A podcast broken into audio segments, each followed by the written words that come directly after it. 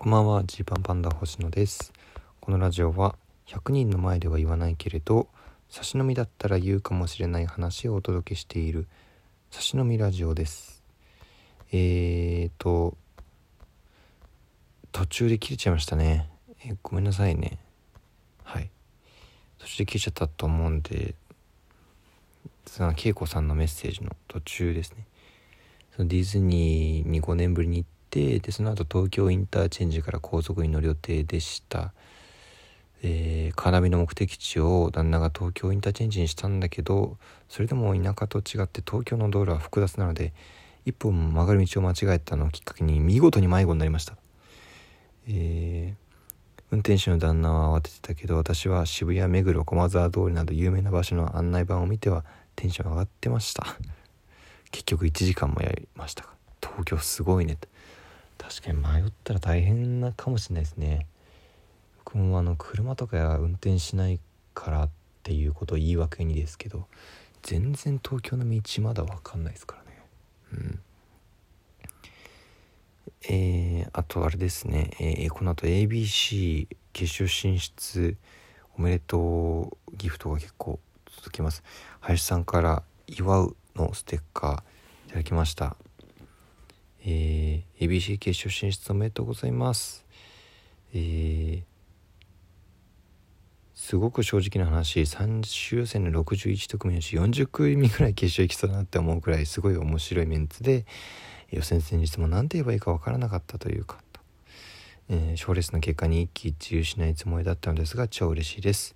そして決勝の12組に好きな人たちばっかりです。楽しんで頑張ってください。はい、ありがとうございます。頑張ってきます。マニさん応援してますのステッカーいただきました。ABC お笑いグランプリ決勝進出おめでとうございます。ありがとうございます。同期の小竹正義感さんも決勝進出して、渡辺組が2組もいて嬉しいですと。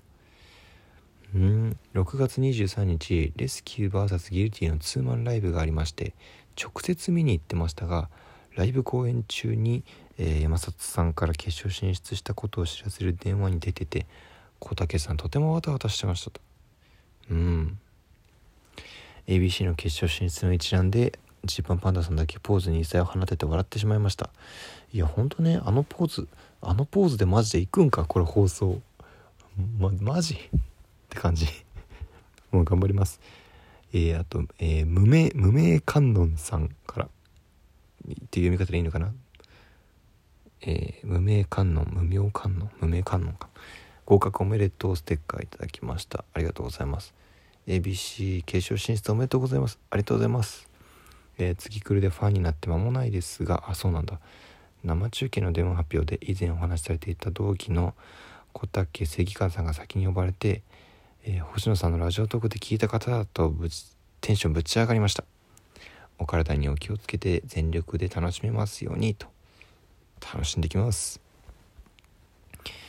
恵子さんから応援してますのステッカーいただきました。ありがとうございます。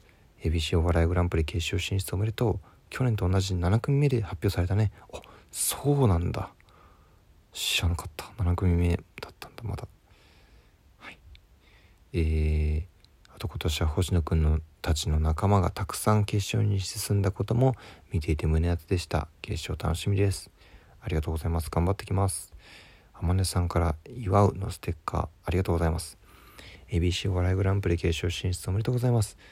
最終予選当日会場に足を運ぶことはできなかったのですが、ジーパンさんが最高のコンディションで大会に臨めることを祈り、決勝進出決めてくださることを信じて懇願していたのでとても嬉しいです。決勝の舞台でのネタ披露も楽しみにしてます。はい、ぜひお楽しみに。頑張ります。林さんから、祝うのステッカー、ありがとうございます。地に足ついてる感が本当にいいです。ありがとうございます。すごく個人的には天才ピアニストさんと絡んでほしい。ラジオトーク毎日やられてますし、縁があれば今後もっと妄想していますが、確かにね、天才ピアニストさんをちょっとお話ししたいな。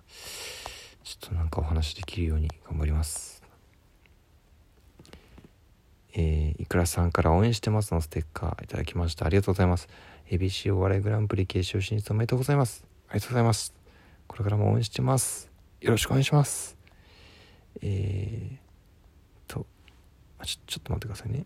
大丈夫かな。大丈夫。はい。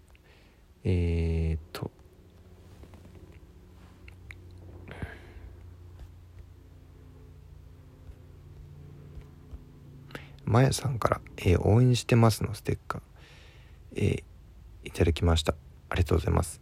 今日のおにぎりさんのイベント、泡食べおにぎりファンミーティングね。最後に話しすぎてしまって皆さんの足を止めてしまいすいませんでした。あ、そうだったの？ちょっとすいません。ちょっとマヤさんがどなたなのかが分かりきれていないかもしれないんですが、星野さんが毎日ラジオトークを更新してくださっていて、通勤時や家でのリラックスタイムに聞き、とっても癒されています。ありがとうございます。いや、そうなったらいいですね。うん。ちょっとした日課になったらと思ってやってます。ですね、ちょっと待ってくださいね。はい。林さんから元気の玉いただきました。ありがとうございます。おにぎりさんの笑顔はいつ見ても100点満点ですねと。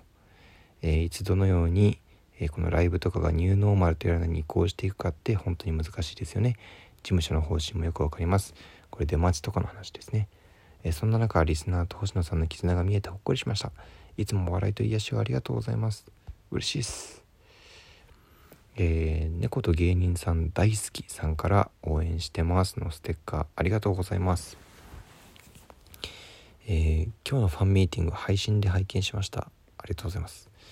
行こうか迷ってましたが、おにぎりさんファンじゃないとダメなのかなと考えすぎてしまいました。確かにね、渡部おにぎりファンミーティングだから。実際ちょっとね、なんかライブ中もジーパンさんを見に来たって人みたいなことを判明させようとしてる時間がありましたが、まあまあその辺はいいじゃないと、はい。そして ABC お笑いグランプリ決勝進出おめでとうございます。生電話見ましたが嬉しそうな2人が最高でした。いやー、ありがとうございます。賞レース前なのに星野さんがラジオで結果のためにじゃなくて自分たちらしくネタができればいいと言っているのを聞くとなんだか安心します。エネルギーをいつもありがとうございます。お体にお気をつけてということでありがとうございます。そうですね、うん、まあ自分たちらしく、週末もやってこれたらなと思ってます。あ、それから、猫と芸人さん大好きさんから素敵ですねもいただきました。ありがとうございます。ご登壇見ましたが、あの小竹正義感を見て本当にお笑いをしたくてたまらない人なんだと大好きになりました。おー、よかった。ケープルの小島さん、芸人愛がある方だな、かっこよと思いながら見てましたが、その隠れたところには星野さんの尽力があったとはね。そうなんです。実は優秀なレポート、サムネ見て、ウィキペディアかと思いました。あ、僕がね、小竹のエピソードをメモってたやつですね。これエピソードありがとうございますとね。林さんからコーヒー微糖をいただきました。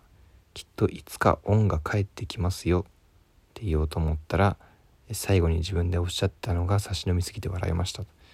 これは小竹のね、小竹が恩返しをしてくれるだろうっていうやつですね。勝手に僕が自分が言ったエピソードで、いい流れになったというふうに言って、小竹がいつか恩返ししてくれるだろうと言い切ってるというやつです。あまねさんからおいしい棒をいただきました。ありがとうございます。念願の機種編おめでとうございます。実は私も未だに iPhone8 で、あら、これまで星野さんも iPhone8 だしいいか精神で買い替えを怠ってきたので、そろそろ買えなきゃなと思いましたと。そうですよ、変えてくださいね。はい。いくらさんから大好きいただきました。ありがとうございます。 iPhone13 デビューおめでとうございます。 iPhone8 の時より星野さんの声がはっきり聞こえます、はい、音質もね変わってくるということで、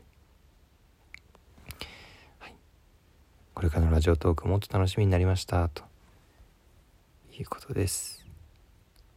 いくらさんから大好きいただきました。ありがとうございます。トークライブ開催とても嬉しいです。絶対に行きます。楽しみにしています。星野さん大好きです。嬉しいですね。7月16日土曜の夜トークライブやりますんでね、ちょっとぜひ皆さんも見てください。ここら辺までかな。あ、あとこれもかな、いつかさんからほろりしましたのステッカーありがとうございます。渡部さんのファンミー行きました。そこでラジオトーク聞いてますとお伝えしていたら、そのラジオトークで即日それが話題になるのはもう感動ものです。早いですよね。毎日気温とってますからね。